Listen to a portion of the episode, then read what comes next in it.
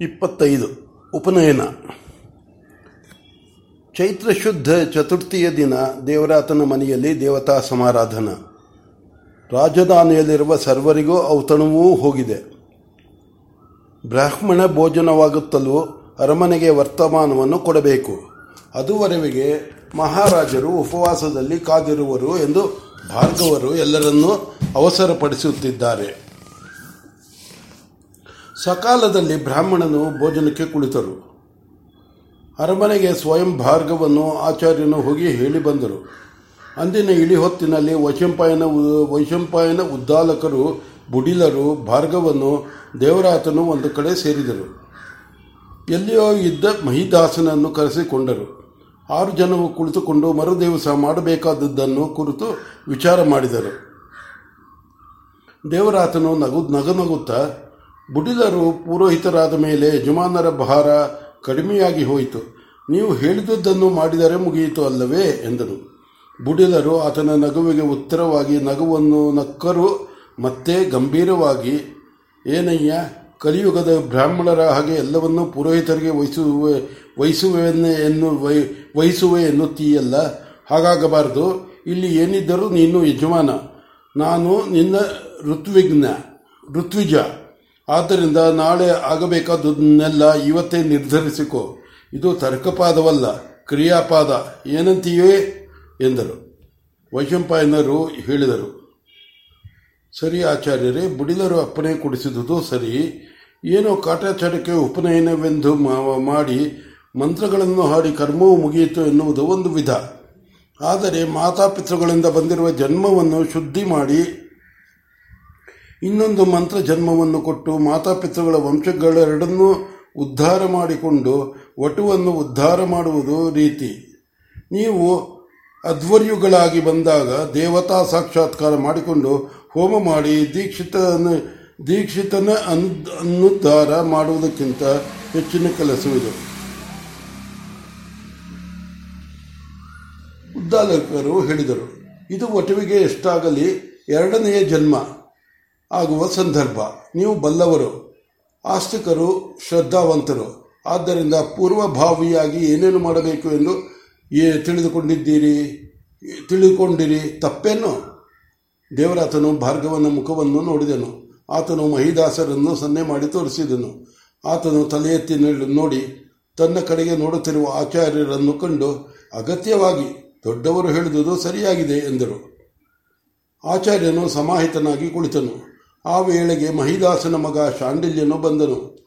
ಮಹಿದಾಸನು ಅವನನ್ನು ಕರೆದು, ಬುಡಿದರು ಮಾತನಾಡುವ ವಿಚಾರವನ್ನು ಹೇಳಿ, ಕುಳಿತುಕೋ, ಕೇಳು. ಇನ್ನೂ ಯಾವಾಗಲೋ ಈ ಯಜಮಾನರ ಮಾತು ನಾವು ಕೇಳುವುದು, ಎಂದನು. ಬುಡಿದರು ಆರಂಭಿಸಿದರು. ಇದು ಎಂದರೆ ಅಗ್ನಿ ಆದಿತ್ಯ ವಾಯುಗಳ ತೇಜಸ್ಸನ್ನು ಸಂಗ್ರಹಿಸುವ ಕಾರ್ಯ. ಅಗ್ನಿವಾಯು ಆದಿತ್ಯರು ದೇಹದಲ್ಲಿ ಇದ್ದಾರೆ. ಮುಖ ನಾಸಿಕ ಚಕ್ಷುಗಳಲ್ಲಿ ಅವರು ಇದ್ದುಕೊಂಡು ವ್ಯಾಪಾರವನ್ನು ಮಾಡುತ್ತಿರುವುದು ಕೆಲವರಿಗಲ್ಲದೆ ಎಲ್ಲರಿಗೂ ಗೊತ್ತಿಲ್ಲ. ಇವರೇ ಭೌತಿಕ ಪ್ರಪಂಚದಲ್ಲಿ ಭೂಮಿ ಅಂತರಿಕ್ಷ ಆಕಾಶಗಳಲ್ಲಿ ಇರುವರು. ಇವರು ಮೂವರು ದೇವತೆಗಳ ಅನುಗ್ರಹವನ್ನು, ಪಿತೃವು ಮಗನಿಗೆ ಸಂಪಾದಿಸಿಕೊಡುವ ಸಂಸ್ಕಾರವು ಈ ಉಪನಯನ. ಉಪನಯನವನ್ನವಾಗುತ್ತಲೂ ವಟುವು ಸ್ವತಂತ್ರನಾಗುವನು. ಸ್ವಯಂ ಆಗಿ ವಾಯು ಆದಿತ್ಯರನ್ನು ಆರಾಧಿಸುವವನು. ನಾಳೆಯ ದಿನ ಮೊದಲನೆಯ ಕೆಲಸ ಅಗ್ನಿಯನ್ನು ಆರಾಧಿಸುವುದು. ಎರಡನೆಯದು ಪ್ರಾಣಕ್ಕೆ ಪದೇ ಪದೇ ಬಂದೊದಗುವ ಅಶೌಚನವನ್ನು ಕಳೆಯಲು ಆಚಮನ ಮಾಡುವುದನ್ನು ಕಲಿ, ಕಲಿಸುವುದು. ಮೂರನೆಯದು ಆದಿತ್ಯನನ್ನು ತೋರಿಸಿ ಆತನ ಸಾವಿತ್ರ ಕಿರಣಗಳನ್ನು ಸಂಗ್ರಹಿಸಿ ಅದನ್ನು ಹೃದಯದಲ್ಲಿರಿಸುವುದು. ಈ ಮೂವರು ದೇವತೆಗಳನ್ನು ಬೇರೆ ಬೇರೆ ಎಂದು ಕರ್ಮ ಮಾಡಿ ಕೃತ ಕೃತಕೃತ್ಯನಾದರೆ ಕರ್ಮಕಾಂಡದಲ್ಲಿ ಕೃತಾರ್ಥನಾದನು. ಇವರು ಎಲ್ಲ, ಎಲ್ಲರೂ ಒಂದೇ ಎಂದರೆ ಜ್ಞಾನಕಾಂಡವಾಯಿತು ಹೀಗೆ ನಾಳಿನ ದಿನ ನಡೆಯುವ ಕರ್ಮವು ಕಾಂಡದ್ವಯಗಳಿಗೂ ಬೀಜವನ್ನು ಅವಾಪನ ಮಾಡುವುದು. ಶಾಂಡಿಲ್ಯನು ಎದ್ದು ಬುಡಿಲರಿಗೆ ನಮಸ್ಕಾರ ಮಾಡಿದನು. ಈ ಮಾತುಗಳೆಲ್ಲ ನಮಗೆ ಒಂದೆಲ್ಲ, ಒಂದ, ಒಂದಲ್ಲ ಒಂದು ರೀತಿಯಾಗಿ ಪರಿಚಿತಗಳು. ಅಗ್ನಿ ಆದಿತ್ಯ ವಾಯುಗಳು ನಾವು ಅಹಿ, ಅಹಿರ್ನಿಶಿ ಅನುಸಂಧಾನ ಮಾಡುವ ದೇವತೆಗಳು. ಅವರನ್ನು ಬೇರೆ ಬೇರೆ ನೋಡುವುದು, ಒಟ್ಟಾಗಿ ನೋಡುವುದು, ಇದು ನಮಗೆ ಅರ್ಥವಾಗದ ವಿಷಯ.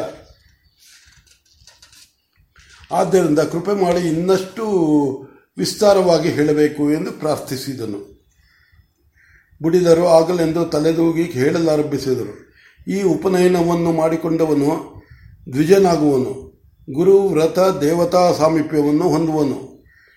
ಇದೊಂದೇ ಕರ್ಮದಲ್ಲಿ ಆಚಾರ್ಯ, ಶಿಷ್ಯ, ಇಬ್ಬರು ಕರ್ಮಾಧಿಕಾರಿಗಳಾಗಿರುವರು.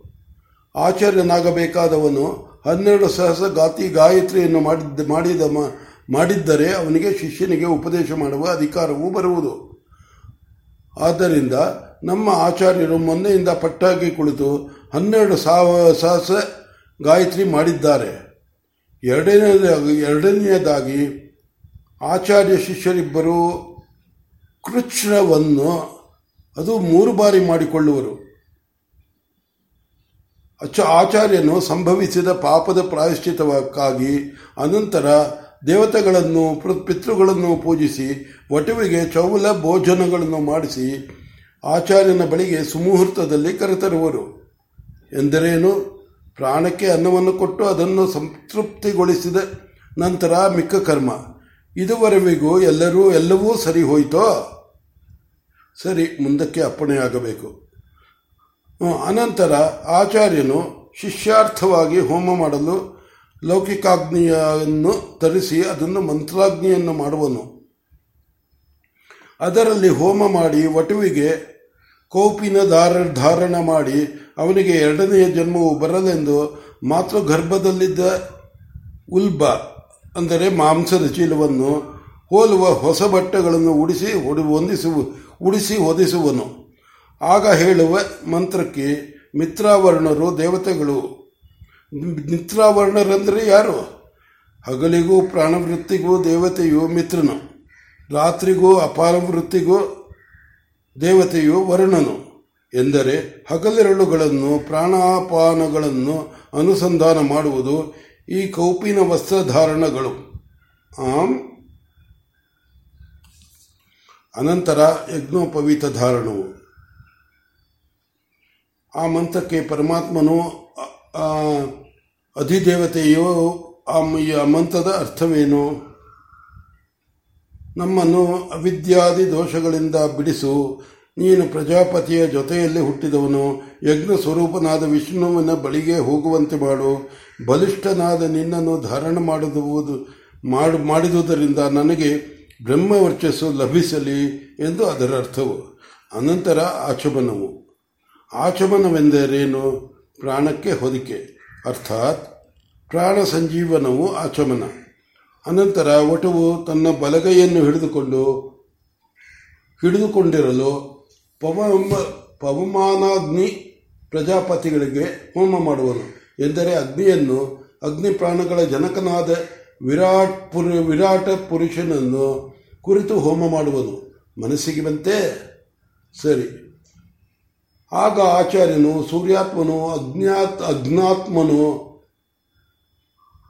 ಆಗಿ ತನ್ನ ಮುಂದಿರುವ ಕುಮಾರನು ಶುಚಿಯಾಗಲೆಂದು ಸೂರ್ಯ ದೇವತಾ ಪ್ರೀತ್ಯರ್ಥವಾಗಿ ಅಂಜಲಿ ಕ್ಷಾಳನವನ್ನು ಮಾಡುವನು. ಆಗ ಮಂತ್ರವನ್ನು ಹೇಳುವರಲ್ಲ ಅದರರ್ಥವೇನು ನಾವು ಸವಿತೃದೇವನ ಕಡೆಯವರು, ಶ್ರೇಷ್ಠವು, ಸರ್ವವನ್ನೂ ಕೊಡಬಲ್ಲದ್ದು ಶತ್ರುನಾಶಕರವೂ ಆದ ಆತನ ಧನವನ್ನು ಪಡೆಯೋಣ ಎಂದು. ಇಲ್ಲಿ ಶತ್ರುನಾಶಕರ ನಾಶಕರವೆಂದರೇನು? ಶತ್ರುವೆಂದರೆ ಕಾಮ. ಕಾಮವಿಲ್ಲದಿದ್ದರೆ ಪೂರ್ಣವಾಗುವ ಚೇತನವು ಚೇತನವನ್ನು, ಕಾಮವು ಅಪೂರ್ಣ ಮಾಡುವುದು. ಎಂದ ಮೇಲೆ, ಇನ್ನು ಕಾಮಕ್ಕಿಂತ ಶತ್ರು ಉಂಟೆ ಈ ಮಂತ್ರವನ್ನು ಹೇಳಿಕೊಂಡು ತನ್ನ ಬೊಗಸೆಯಲ್ಲಿದ್ದ ನೀರನ್ನು ವಟುವಿನ ಬೊಗಸೆಗೆ ಬೊಗಸೆಗೆ ಆಚಾರ್ಯನು ಬಿಡುವನು. ವಟುವು ಅದನ್ನು ಅತ್ತ ಬಿಡುವನು. ಇದರಿಂದ ಏನಾಗುವುದು ಬಲ್ಲಿರ? ಆಚಾರ್ಯನ ದೇಹದಲ್ಲಿದ್ದ ಶಕ್ತಿಯು ನೀರಿನ ಮೂಲಕ ವಟುವನ್ನು ಸೇರುವುದು. ಆಗ ವಟುವು ಅದನ್ನು ಗ್ರಹಣ ಮಾಡಿ ಶಿಷ್ಯನಾಗುವನು. ಹೀಗೆ ಅಪ್ರತ್ಯಕ್ಷವಾಗಿ ಸಿದ್ಧವಾದ ಶಿಷ್ಯತ್ವವನ್ನು ಪ್ರತ್ಯಕ್ಷ ಮಾಡಿಕೊಳ್ಳಲು ಹಸ್ತಗ್ರಹಣವು ಅಲ್ಲೂ ಅಷ್ಟೇ. ಸವಿತೃದೇವನ ಅಪ್ಪಣೆಯಂತೆ ಅಶ್ವಿನಿಯರ ಬಾಹುಗಳಿಂದ ಪೂಷಣನ ಹಸ್ತಗಳಿಂದ, ಹೇ ಇಂಥವನೇ ನಿನ್ನ ಹಸ್ತವನ್ನು ಹಿಡಿದುಕೊಳ್ಳುವನು ಹಿಡಿದುಕೊಳ್ಳುವೆನು ಎಂದು ಮಂತ್ರ. ಮತ್ತೆರಡು ಸಹ ಬೊಗಸೆಯ ನೀರು ತುಂಬಿ ಅವನ ಬೊಗಸೆಗೆ ಬಸಿದು ಸವಿತ್ರವು ನಿನ್ನ ಹಸುವ ಹಸ್ತವನ್ನು ಹಿಡಿದುಕೊಂಡನು. ಅಗ್ನಿಯು ನಿನಗೆ ಆಚಾರ್ಯನಾದನು ಎಂದು ಹೇಳುವನು. ಇದನ್ನು ಕ್ರಿಯಾಪಾದ ಎನ್ನುವಿರಾ? ಅಥವಾ ಹೊತ್ತು ಕಳೆಯಲೆಂದು ಆಡಿಕೊಂಡ ಮಾತುಗಳು ಎನ್ನುತ್ತೀರಾ? ಈ ಸಲ ಮಹಿದಾಸನು ಮಾತನಾಡಿದನು. ಉಂಟಿ. ಆಚಾರ್ಯನಾದವನು ತನ್ನಲ್ಲಿ ಸವಿತ್ರವನ್ನು, ಅಶ್ವಿನೀಯರನ್ನು ಪೂಷನನ್ನು ಅಗ್ನಿಯನ್ನು ಆವಾಹಿಸಿಕೊಳ್ಳದಿದ್ದರೆ ಈ ಶಿಷ್ಯತ್ವವು ಶಿಷ್ಯ, ಶಿಷ್ಯತ್ವರು ಸಿದ್ಧವಾಗುವುದೆಂತು? ಆದ್ದರಿಂದ ಇದು ಕ್ರಿಯಾಪಾದವೇ, ಸಂದೇಹವಿಲ್ಲ. ಬಿಡುಲರು ಮುಂದುವರಿಸಿದರು. ಅನಂತರ ಒಟುವನ್ನು ವ್ರತಪತಿಯಾದ ಆದಿತ್ಯನಿಗೆ ಕೊಡುವೆನೆಂದು ಸಂಕಲ್ಪಿಸಿ ಆಚಾರ್ಯನಿಗೆ ಒಟುವಿಗೆ ಆಚಾರ್ಯನು ಒಟುವಿಗೆ ಸೂರ್ಯನನ್ನು ತೋರಿಸಿ, ಸವಿತೃದೇವನೇ, ಈ ಬ್ರಹ್ಮಚಾರಿಯು ನಿನ್ನವನು. ಇವನನ್ನು ಕಾಪಾಡು ಎಂದು ವಟುದಾನವನ್ನು ಮಾಡುವನು. ಅನಂತರ ಶಿಷ್ಯಾಚಾರ್ಯರಿಬ್ಬರು ಅಗ್ನಿ ಬಳಿಯಲ್ಲಿ ಪರಸ್ಪರ ಅಭಿಮುಖವಾಗಿ ನಿಂತು, ಆಚಾರ್ಯನು, ನೀನು ಕದ ಕದೇವನ ಬ್ರಹ್ಮಚಾರಿ, ಪ್ರಾಣನ ಬ್ರಹ್ಮಚಾರಿ, ಕದೇವನು ಕರೂಪನಾದ ನಿನ್ನನ್ನು ಉಪನಯನ ಮಾಡಿದ್ದಾನೆ. ಆ ಕದೇವನಿಗೆ ನಿನ್ನನ್ನು ಕೊಡುವೆನು ಎಂದು ಪ್ರತಿಜ್ಞೆ ಮಾಡುವನು. ಅನಂತರ ಅವನನ್ನು ಶ್ರೇ, ಶ್ರೇಯಸ್ವಿಯಾಗಲೆಂದು ಪೂರ್ವಾಭಿಮುಖವಾಗಿ ಮಾಡಿ, ಧೀರರು, ಕವಿಗಳು ಆದ, ಆದವರು ಮನಃಪೂರ್ವಕವಾಗಿ ಅವನಲ್ಲಿ ದೇವತೆಗಳೂ ಇರುವಂತೆ ಮಾಡಿ ಎರಡನೇ ಜನ್ಮವನ್ನು ಮಾಡಲಿ ಎಂದು ಆತನ ಭುಜಗಳನ್ನು ಮುಟ್ಟಿ ಅನಂತರ ಅವನ ಹೃದಯವನ್ನು ಮುಟ್ಟುವನು. ತಾನು ಭುಜಗಳ ಮೂಲಕವಾಗಿ ಅನುಗ್ರಹಿಸಿದ ದಿವ್ಯಾಂಶಗಳು ಅವನ ಹೃದಯದಲ್ಲಿ ಯಾವಾಗಲೂ ಯಾವಾಗಲೂ ನಿಲ್ಲಲೆಂದು ಅದರ ರಹಸ್ಯ.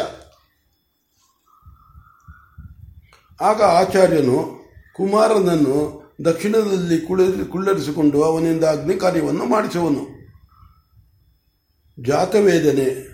ಜಾ ಎಂದರೆ, ಹುಟ್ಟುವಾಗಲೇ ಎಲ್ಲವನ್ನೂ ತಿಳಿದುಕೊಂಡು ಹುಟ್ಟುವ ಅಗ್ನಿಯೇ. ನಾನು ಅಗ್ನಿಯೇ, ಹುಟ್ಟುವ ಅಗ್ನಿಯೇ. ನಾನು ಸಮಿತ್ತನ್ನು ನಿನಗೆ ಕೊಡುವೆನು. ನೀನು ಸಮಿತ್ತಿನಿಂದ ವರ್ಧಿಸುವಂತೆ ನಾವು, ನಾನು ಅಲ್ಲ. ಎಚ್ಚರಿಕೆ, ನಾವು ಬ್ರಹ್ಮ ವರ್ಚಸ್ಸಿನಿಂದ ಎಂದರೆ, ಧ್ಯಾನದಿಂದ ವರ್ಧಿಸೋಣ ಎಂದು. ಸಂವಿಧಾನ ಸಮಿಧಾದಾನ ಮಾಡುವನು. ಅನಂತರ ಆ ಅಗ್ನಿಗೆ ಅಂಗೈಯನ್ನು ತೋರಿಸಿ, ಮೂರು ಸಲ ನಿನ್ನ ತೇಜಸ್ಸು ನನಗೂ ಬರಲಿ ಎಂದು ತನ್ನ ಮುಖವನ್ನು ಒರೆಸಿಕೊಳ್ಳುವನು. ಅಲ್ಲೂ ಒಂದು ರಹಸ್ಯವಿದೆ. ಅಗ್ನಿ ವಾಯು ಆದಿತ್ಯನು ಮುಖ ನಾಸಿಕ ಚಕ್ಷುಗಳಲ್ಲಿ ಇರುವರು.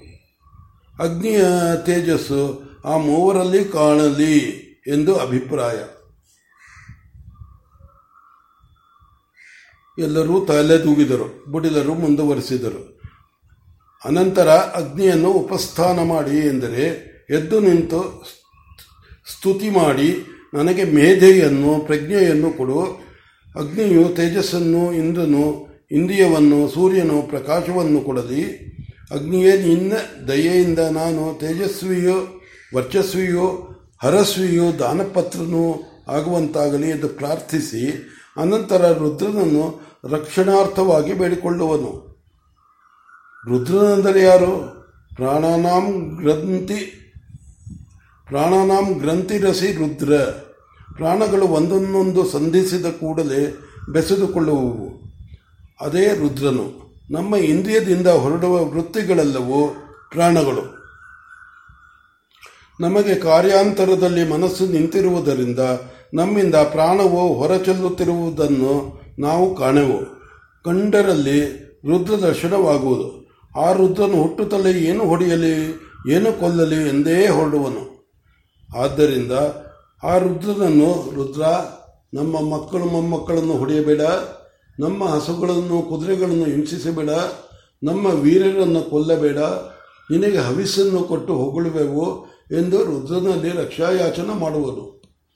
ಅಲ್ಲಿ ರಕ್ಷೆಯನ್ನು ತೆಗೆದುಕೊಂಡು ಯಥಾಸ್ಥಾನಗಳಲ್ಲಿ ಇಟ್ಟುಕೊಳ್ಳುವನು.